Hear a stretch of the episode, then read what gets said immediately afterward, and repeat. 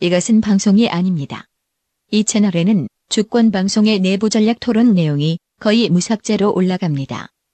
말 그대로 회의 내용이니 궁금하신 분들만 들으세요. 자, 오늘 소직 봉사 중심 회의합시다. 국내 문제하고 국제 문제 두 가지로 얘기를 좀 하면 좋겠는데 드디어 정세균 국회의장이 나선 건가? 응? 통일에 나선 건가? 통일 통일 문제 해결에 정세균 국회의장 원래 국회의장 할 때부터 남북 관계 관련해서 관계 관심 많다 이런 얘기 돌지 않았어요? 남북 국회의담 얘기를 했었지 한번. 네. 그래서 초반부터 원래 개인적으로도 이렇게 남북 관계 관심 많다 이런 얘기 좀 들렸었는데 사실 이제 박근혜 정부 아래에서는 뭐 하고 싶어도 할 수 있는 게 없잖아요. 그렇지. 아니 그 요 전 국회의장이 정의회화잖아. 네. 그 새누리당. 정씨들이 주로 국회의장 많이 하는구나. 근데 이 사람도 남북 교류의 역할을 한 사람이거든. 참여를 한 사람이거든. 근데 아무것도 못했잖아요. 국회의장, 아, 국회의장 뭐 만남인가 국회회담 뭐 이런 얘기를 잠깐 하긴 했었어. 근데 결국 이제 테러 방지법을 통과시켰지. 네. 아무 그러니까 사실 뭐 국회의장이 우리나라에서 국회의장이 뭐 큰 힘이 있나요? 그 선부 요인인데요. 그러니까 산부 요인인데 뭐 큰 힘이 있어요? 아니 저기 저 하잖아. 직권상정. 직권상정. 직권상정도 뭐 그 힘이 있나? 뭐 대통령이 네. 시키는 거 하는 청와대가 시키면 하는 거고 뭐. 자체로 권한 하면 할 수 있지. 할 수는 있는데 자체로 하면? 그러니까 현, 현실에서는 사실 뭐 총리도 우리나라에서 뭐 헌법으로만 따지면 권한이 있지만 아무도 총리는 기억하지 않잖아요. 거야. 아 이제 비정상 그래도- 정상화 되면 음. 국회의장이 또 직권으로 뭐 하겠죠. 이것도 그러면 아 이거는 그냥 국회의장 회의 얘기잖아. 국회의장 회의가 이번 달에 있대 또 이게. 예, 이달 말에 어. 음. 어디서 하지? 서울에서 소공동 롯데호텔. 장소까지 나정해졌고 예. 이게 취재 갑시다. 가야지. 바로 앞인데 근데 아, 북에서 북이 와야 오면 북이 오면 안 하다 갑시다. 너무 종북 같잖아. 오면 가고 안 오면 안 가고. 관심이 없는데 뭐. 아, 지금 우리는 통일 방송이구나. 이게 별로 의의가 없어. 이게 뭐 음. 네. 이게 정의화가 국회의장 할 때 만든 네. 거거든. 음. 러시아 의회랑 같이 해가지고 왜 만드는지 하여튼 이게 좀 뽀다고 나는 걸 많이 하려고 그러는 것 같아. 네, 그죠. 인치로 이제 보수 쪽이. 근데 어쨌든 뭐 41개 국회 뭐 의장격들이 참가한다는데 야, 북에 예. 음. 최태복 최, 최고인민회의 의장을 초청한 거지. 저 북에서는 이게 저기 국회의장하고 같은 급이니까. 음, 근데 이제 일단은 너무 고위급인데다가 음, 날짜가 한 달 정도 남았는데 문제는 이제 남북 관계에서 어떤 뭔가 정리된 게 없잖아요 지금 아무것도 남북 관계에서는 대화된 게 없는데 최고위급이 갑자기 느닷없이 내려올 수 있겠냐? 무리한 요구다. 그 북의 입장에서는 쉽게 받지는 못한다 이거죠. 어쨌든 남쪽에서는 최선을 다해보는 거고. 예. 그러니까 문재인 정부의 대북 정책에 대해서 북에서도 뭐 확신이 없잖아요. 뭘 믿고? 음, 아니 아, 이럴 수는 있지. 다르겠구나. 우선 이제 상견례를 하고 예. 향후에 이제 6.15, 8.15 거치면서 어, 국회의담을 추진하고 예. 법 제도적 정비를 해보자. 6.15, 14에 합의한 대로 이런 걸로 나가는 출발점 될 수 있겠지. 그렇죠. 그 상견례를 하려면 뭐 최태부 부장이 직접 와서 상견례 하진 않겠죠. 어떻게? 그럼 상견례를 하는데 그러면 문재인 대통령이 정상회담을 위해서 북에 먼저 가서 상견례 한 번 하고 뭐 이러진 않잖아요. 아니 근데 예전에 보면 박근혜 정부 시절에도 그 판문점 지뢰 사건 터졌을 때 저거 그때 맞지. 보면 네 황병서 김양건 이렇게 왔잖아요. 음. 그래가지고 회의도 하지 않습니까? 제 생각에는 만약에 북한이 음. 정말로 어, 남북 관계 개선의 의지가 있다. 음. 자기 계속 그렇게 얘기하잖아요. 남북 관계선. 근데 이게 정말 이행할 의지가 있다면 한번 정세균 의장의 제안에 응해 보는 건 어떤가? 네. 나도 좋을 것 같은데. 아니 좋긴 하죠. 음. 좋긴 하는데 이게 되려면 사실 물밑 접촉이 있어야죠 가능한 거죠. 그냥 무작정 내려올 수는 없죠. 물밑 접촉을 하지 않겠어요? 아니 이렇게 그 사, 사전에 무슨 뭘 했더만 리종혁 아태 평화의 부연장 네. 방글라데시에서 만났죠. 예. 어, 만나가지고 뭔 얘기 좀 어, 했더만. 어디서? 방가르데시? 방글라데시, 아, 방글라데시. 네. 다카, 어. 방글라데시 수도입니다. 그러니까 물밑 접촉을 해온 거야 지금. 그래서 그럼 가능성 있다? 가능성 있다. 온다? 저는 아유 가능성이 있다고 봐요. 음. 네. 아, 가능성이야 있죠. 아니, 그, 가능성이 너무 저기 안 우리 거기 뭐냐 스케치북인가 뭐 이런 데서 네. 최고인민회의 이거를 한번 다루면 좋겠네. 스케치북에서 다루고 아니죠. 핫 북한학교라는 그, 스타일. 아 그런가 네 헷갈렸네. 아, 프로그램의 예전에- 성격을 정확하게. 이게 저는 북한은 아마 오려고 하지 않겠나라는 생각이 들고 근데 마지막에 이게 미국이 음. 이거를 이제 판을 꼬아버릴 수는 있지 않나. 야 우리 국제 분야 얘기할 때 나오겠는데 러시아가 오잖아. 네. 러시아랑 남쪽이 같이 만든 이 회의라고 미러가 맞짝 떠가지고 예? 러시아가 오는데 뭐 네. 함부로 못하지. 아 그래서 저는 사실 만약에 이게 실현이 되면 북한의 최고인민회의 의장이 이를테면 문재인 정부 출범 근 한 두 달도 안 돼 가지고 만약에 남쪽에 내려오게 되면 실현된다면 어. 그와 관련된 상당히 많은 이를테면 민간 교류라든가 여러 가지 신뢰 조치 그리고 정부 간 교류, 국회 간 교류 이런 것들이 일어날 거 아니에요, 당연히.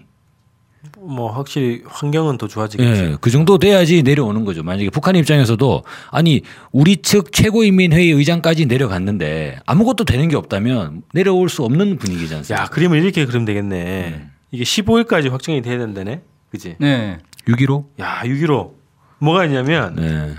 민간 교류가 지금 논의되고 있단 말이지. 공동 행사 가능성이 꽤 있던데요. 그치? 예. 개성이냐 평양이냐 네. 이런 논의가 되고 있다고 지금 장소 문제가 정해지면 될 것 같아 거의 분위기가. 아, 그럼 이거는 6.15 대회가 어찌 성사되느냐에 따라서 오케이 사인 줄 수 있지. 네. 그렇게 그러면 되겠네. 민간교를 딱 뚫고 6.15 정부 기념 자체 행사를 하는 거야. 문재인 6.15. 정부가 네. 자체 기념 행사를 하는 거지. 뭐 청와대든 어디든 해서. 그러고 나면 딱 답을 주는 거지. 국회장 내려간다. 최고위원민회의 장 내려간다. 이런 그림은 가능하겠네. 아, 성사 뭐. 가능성이 있겠구먼. 아, 가능성은 있다니까요. 몇 프로냐가 중요하지. 어, 근데 아니, 이게 어. 그 어려운 점도 사실 많죠. 그러니까 아까 얘기한 것처럼 내려와 가지고 만났는데 음. 별다른 성과가 없다. 그럼 이건 북의 입장에서는 상당히 부담되는 거고 거기다가 이게 국제 회의란 말이에요. 음. 국제 회의 아무런 친- 아무리 이제 친선 회의라지만 국제 회의인데 여기서 뭐 북핵 문제 이런 것들 막 논의하면서 규탄 얘기가 나와버린다. 그럼 북의 입장에서 기분 나쁘죠. 이거 나 불러놓고 이거 엿 먹이려고 불렀냐 이렇게 돼버릴 수 있으니까. 아니 이게 한국하고 러시아가 합의해서 만든 회의란 말이야? 그렇죠. 그럼 이번에 정세현 저기 정세균 의장이 그 제안하면서 그 주제를 논의할 거라고 얘기했겠어? 그 주제를 논의 안 해도 어. 41개국이 오는데 어. 근데 만약에 그런 상황이 된다면 이거는 주- 배후에 미국의 농간이 있다고 봐야 되는 거죠. 그럼 미국 입장에서 그러니까 남북 간의 교류가 바로 이렇게 일어나는 게 달갑지 않을 거 아닙니까? 그걸 아까 말씀하신 것처럼 제일 가로막기 좋은 현안은 북핵 문제죠. 국회의장 모여가지고 한반도에서 국회의장 모이는데 북한 핵 문제 얘기를 왜 안 하냐 이런 식의 그리고 몇몇 나라에서 꺼내 들어버릴 수가 있다. 예. 갑자기. 그렇게 해버리면 상당히 퇴장시켜.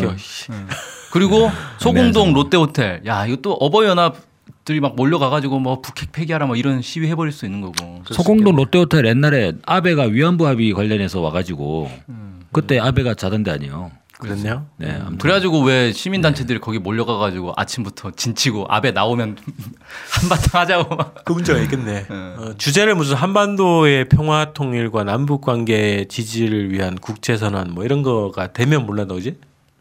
그 그게 이제 위험한 거죠. 아. 그런 주제를 다루는 게.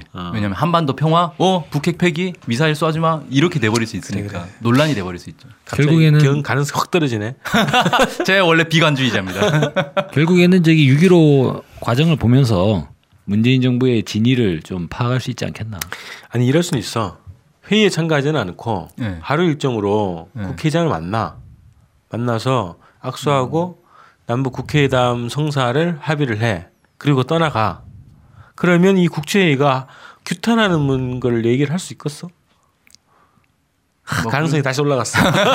그건 회의 참가는 아니고. 어, 그냥 어쨌든 회의 기간에 예. 맞춰서 대표단을 파견할 가능성도 있죠. 뭐. 근데 꼭 의장이 직접 올 가능성 전 낮다고 보고 어. 그렇죠. 음. 그렇습니다. 주요 인물을 뭐 핵심 인물 중에 몇 명을 자 그래서 이게 어, 속도가 굉장히 빠르잖아요. 남북관계 개선을 요구하는 이 경세도 빨리 돌아가고 또 문재인 정부의 지금 뭐 이렇게 야당들이 발목을 잡고 있긴 하지만 그래도 상당한 속도로 지금 자체로 할 수 있는 지침 뭐 이런 것들은 막 빨리 가고 있는 거 같거든. 그래서 어, 남북관계도 6월 달이 굉장히 중요한 시기구만. 6월 달에 지금 벌써 민간 교류로는 6.15 행사가 있고 남북 공동 불, 불교 법회 이런 것도 합의됐더만. 아 그래요? 어. 음, 속속 합의가 되고 있군요 이제. 어, 그다음에 또 뭐가 있냐? 태권도 오잖아. 6월 달이지. 7월 그죠. 음. 달인가? 6월, 뭘 6월 맞지? 어. 몰라요 언제인지 모르겠는데 태권도 하러 오죠. 태권도 시범 아, 경기 하러 온다고. 네. 그다음에 아이 국회의장 회의 이것도 있고 바쁘네.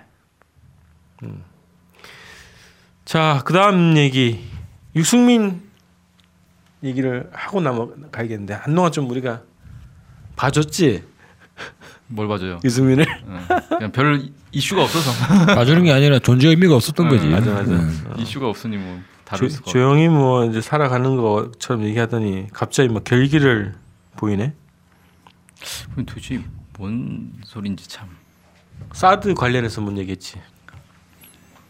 그러니까 이거 아니에요. 음, 어, 이렇게 느려. 저번에 미국에 그 누굽니까 민주당 저기 상원의원 왔잖아요. 딕- 국회 예상 예, 딕 음. 더빈 예, 딕 더빈 이상이 생기네. 네, 그 좀 약간 사드에 대해서 이상한 발언을 했지 않습니까? 그치 예산을 뭐 왜 그러나라고 생각을 했는데 이미 짜여진 판 아니냐. 일종의 역할 배치. 예. 음, 그럼 이제 미국 입장에서는 아, 한국의 한국 측의 의견을 최대한 존중하겠다라고 발언을 해놓고 한국 내에서이죠 난리를 부리는 거지 이제 아, 이를테면 여론이 이렇게. 비등비등하다. 예. 어. 이상하게 나오면 가만히 있지 않겠다라는 식으로 결기를 부리는 거죠. 아, 그거 그것도 좀 추상적이요. 이게 그거네요. 그러니까 국회 비준을 추진하는 것과 관련해서 이런 문제로 이상하게 나오면 전 앞으로 가만히 있지 않겠다. 예. 무기 하나 도입하는 걸 가지고 국회에서 비준하는 것은 한미동맹에서 볼 때 옳지 않다고 생각한다. 예. 그러니까 국회 비준 추진하지 말라는 거네요. 그러니까 무기 도입하는데 국회 비준까지 받아야 되냐 이런 논리잖아. 그렇죠. 음. 아, 얘가 아, 이 유승민이 사드를 모르는 거야 처음부터 그지? 아니면 알면서도 아니 이 사람은 음. 그 박근혜 정부 시절에 여당에서 그러니까 새누리당에서 사드 반대할 때도 얘는 유일하게 사드 계속 찬성했던 애예요. 아 그러니까 예, 사드에 대해서 전문가라고 할 수 있죠. 대표적인 사드 전도사인데 네. 전도사지 전문가라고 이게 그냥 억지를 부리는 거잖아. 사드가 어떤 의미가 있는지 우리가 다 알- 안단 말이야. 역학관계에서든 그렇죠. 네. 또 기능에서든. 근데 다 알면서 그 궤변을 가지고 계속 주장을 하는 거란 말이야. 그지? 그건 너 모른다고 볼 수 없는 거죠. 알면서 이러는 거지. 음, 전문가는 맞죠. 알면서. 전문가가 아니라고 하는 건 아니에요. 네. 그럼 완전히 뭐냐 이게 아 유승민이 이제 뭐냐 위스콘신 주립대에서 경제학 박사를 해가지고 박근혜의 경제 과외 교사 아닙니까? 그러니까 박- 오늘날의 박근혜 대통령을 만든 사실상 숨어 있는 조력자가 유승민이라고. 근데 유승민이 사드에 대해서 과연 대체로 살펴보지도 않고 그냥 이를테면 자유한국당에 있는 다른 막 이사람 남재준이나 이런 사람들처럼 써주는 대로 읽고 그러는 사람은 아니라는 거죠. 이 사람 브레인이에요. 아니 자기 확신인데 이게 네. 이게 안 된다는 거 알면서도 억지를 부린다는 거야 미국 논리를 가지고. 네. 어. 그런 사람도 네, 그럴 수는 있죠. 음.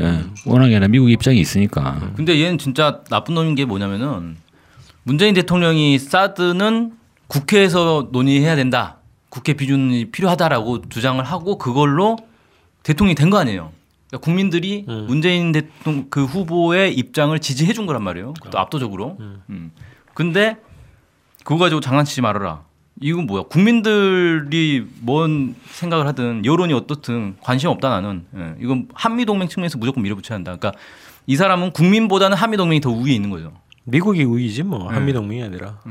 그러니까 미국을 위해서는 국민의 뜻은 발 짓밟아도 된다. 음. 이런 생각하고 있는 거 아니에요, 이거? 뭐. 자 여러분 달빛 기사란 여러분 우리 문자 행동합시다. 아, 그 누가 이- 그 달빛 기사단 선동 하나 했더니 여기였구나. 아 유승민 너무 지금 이게 과대 포장돼 있고 환상을 좀 만들었어요 언론에서 그지? 근데 요즘 이상하지 않아요? 유승민 보면 예전부터 맨 처음에 불거졌던 건 이제 그 세월호 관련 뭐죠? 대통령 시행령. 그래서 맞아. 뭐 국회 국회법 개정안을 발의했잖아요. 합의해 줬잖아요. 음. 그 이제 새누리당 원내대표 시절에. 근데 그때 잠깐 부각이 됐는데 그래서 박근혜한테 완전히 찍혔단 말이에요. 그 정치의 배신자고 이런 배신자, 사람은 그치. 찍으면 안 된다라는 식으로. 그래서 완전히 왕따가 되지 않습니까? 음. 그런데 그 이후부터 이상하게 보면 그 이전만 하더라도 비주류 새누리당의 비주류에서는 김무성이 원탑이었다고. 근데 이상하게 계속적으로 김무성, 유승민 이렇게 대화가 나오다가 언제부터 시작해가지고 김무성 어디 갔어? 예, 김무성은 사라지고 유승민이 대선 주자가 돼버렸어요 그냥. 야, 그 때문에 그 노룩 패스를 한 건가? 주목받고 싶어가지고. 아, 그 김무성 이- 좀- 열받지? 좀 이상하지 않아요? 김무성 어디 갔어 진짜? 아, 유승민이 뭐 하던 사람인데 언제부터 갑자기 음. 그 이를테면 비주류의 뭐 주장. 예, 중요 인물 이러다가 갑자기 대권 행보를 걷고 있는 유승민 의원 이런 얘기가 막 나오다가 음. 갑자기 바른 정당에서 이제 대선 주자가 돼버렸잖아요. 그러게. 근데 저는 약간 이 개연성이 좀 애매하다. 이 사람이 어떤 지휘력을 가지고 있는가, 어떤 지도를 가지고 있는지에 대한 부분이. 그게 결국 어떻게 됐습니까? 바, 바른 정당의 그 국회의원 40명 이 정도도 좀 제대로 통제를 못 해가지고 중간에 이 사람들 막 아, 우린 자유한국당 갈란다 이러고 또 바른 정당 내에서 어땠습니까? 막 유승민 사퇴해라 이런 의견도 막 나오고 제대로 통제도 못하는 이런 상황을 빚었잖아요. 유승민. 보통 보수는 그러면 그 사퇴하는데 사퇴를 안 했단 말이야, 아직. 그래서 이 사람이 뭔가 조직력이라든가 이런 사람들을 끌고 가는 지휘력이 어- 얼마나 있는가라는 게 좀 애매한 거죠. 그런데 어떻게 이런 사람이 바른정당의 수장이 예, 수장급의 그런 이제 대선 주자로 된다는 게 저는 약간 좀 이해가 잘 안 가는 거죠. 자, 미국에 충성하고 있고, 결국에 이 뒤에 백이 있다. 유승민 뒤에 백이 있다 이거. 아. 음. 댓글 재밌네요 이 뉴스에 달린 공기 없인 살아도 사드 없인 못 사는 남자 사드 찬양 전문가 사드 설치 한마디에 힘 불끈 솟는 남자 사드 사드 누가 말했나 내가 말했지 트럼프도 손이 오글거려 사드를 설치할 수 없는 남자 함- 하늘에서 사드 설치하라고 내려보낸 남자 정치계의 전쟁광 사드 때문에 아침에 눈을 뜨고 사드 꿈만 꾸는 사나이 정치하다가 사드 때문에 나라 망치는 남자 자, 그래서 유승민에 대한 일말의 환상도 다 깨야 된다. 이런 거지. 그, 그 댓글은 정말 정확한 것 같다. 하늘에서 사드 배치하라고 내려보낸 남자가 아니라 워싱턴에서 사드 배치하라고 내려보낸 남자 같은. 그렇지. 사드 매니아 그리고 거기에 억지로 끼어들려고 하는 조원진이라는 음, 인물도 있고. 자, 유승민의 본색이 잠깐 가려져서 홍준표가 워낙 막말을 막 하고 다녀가지고, 그지? 아 근데 둘은 본질적으로 같은 거죠. 같이.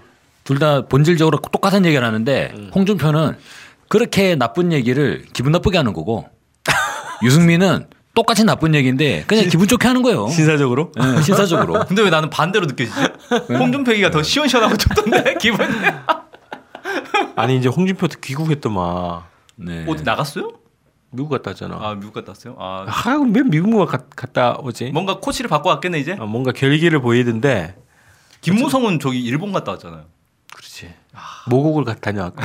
미국 가서 코치 받고 일본 가서 코치 받고 아 그래서 이제 그 홍준표와 유승민의 장외 도전이 다시 시작된다 이런 거지 사드 관련해서 협공을 할 거다 음. 그리고 국민대 국민의당을 자꾸 긁어서 자기한테 견인시키려고 할 거다 쌍크리 여선으로 할 거다 어, 이게 이게 다 야당 때문이지 요즘에 유행이 그렇더만 근데 유승민이 지금 바른정당에서는 아무것도 아니잖아요 그냥 일개 국회의원이죠 그렇지 당직 맡고 있는 거 없잖아요 그렇지 대체로 이제 대선에서 참패를 하면 사실 얘기 좀 뭐, 보내야죠. 음. 뭐할 수 있는 게 없죠. 어, 그냥 가만히 있어야지. 야 근데 홍준표랑 유승민은 뭐 할 것 같은데 대안이 없어서 뒤에 백이 있으면 하겠죠. 그렇지 그러니까 이, 만약에 뭔가를 한다면 이거는 뒤에 백이 있는 거라니까. 유승민 그래도 이번 대선에서 성공한 거 아닌가? 심상정을 이겼잖아 아니죠. 원래 이제 바른정당이 의원들의 입장을 보면 아니 바른정당 의석이 40개고 정의당 끼켜봐야 뭐 6개인데 자유당, 바른정당, 정의당이 다 8%대도만 예, 지지율이 지지율이 어. 8%참 어. 할만하지. 음. 자 유승민에 대한 환상을 깹시다. 자 꽝꽝꽝 이렇게 이 국내 문제 이렇게 정리하지 뭐. 네.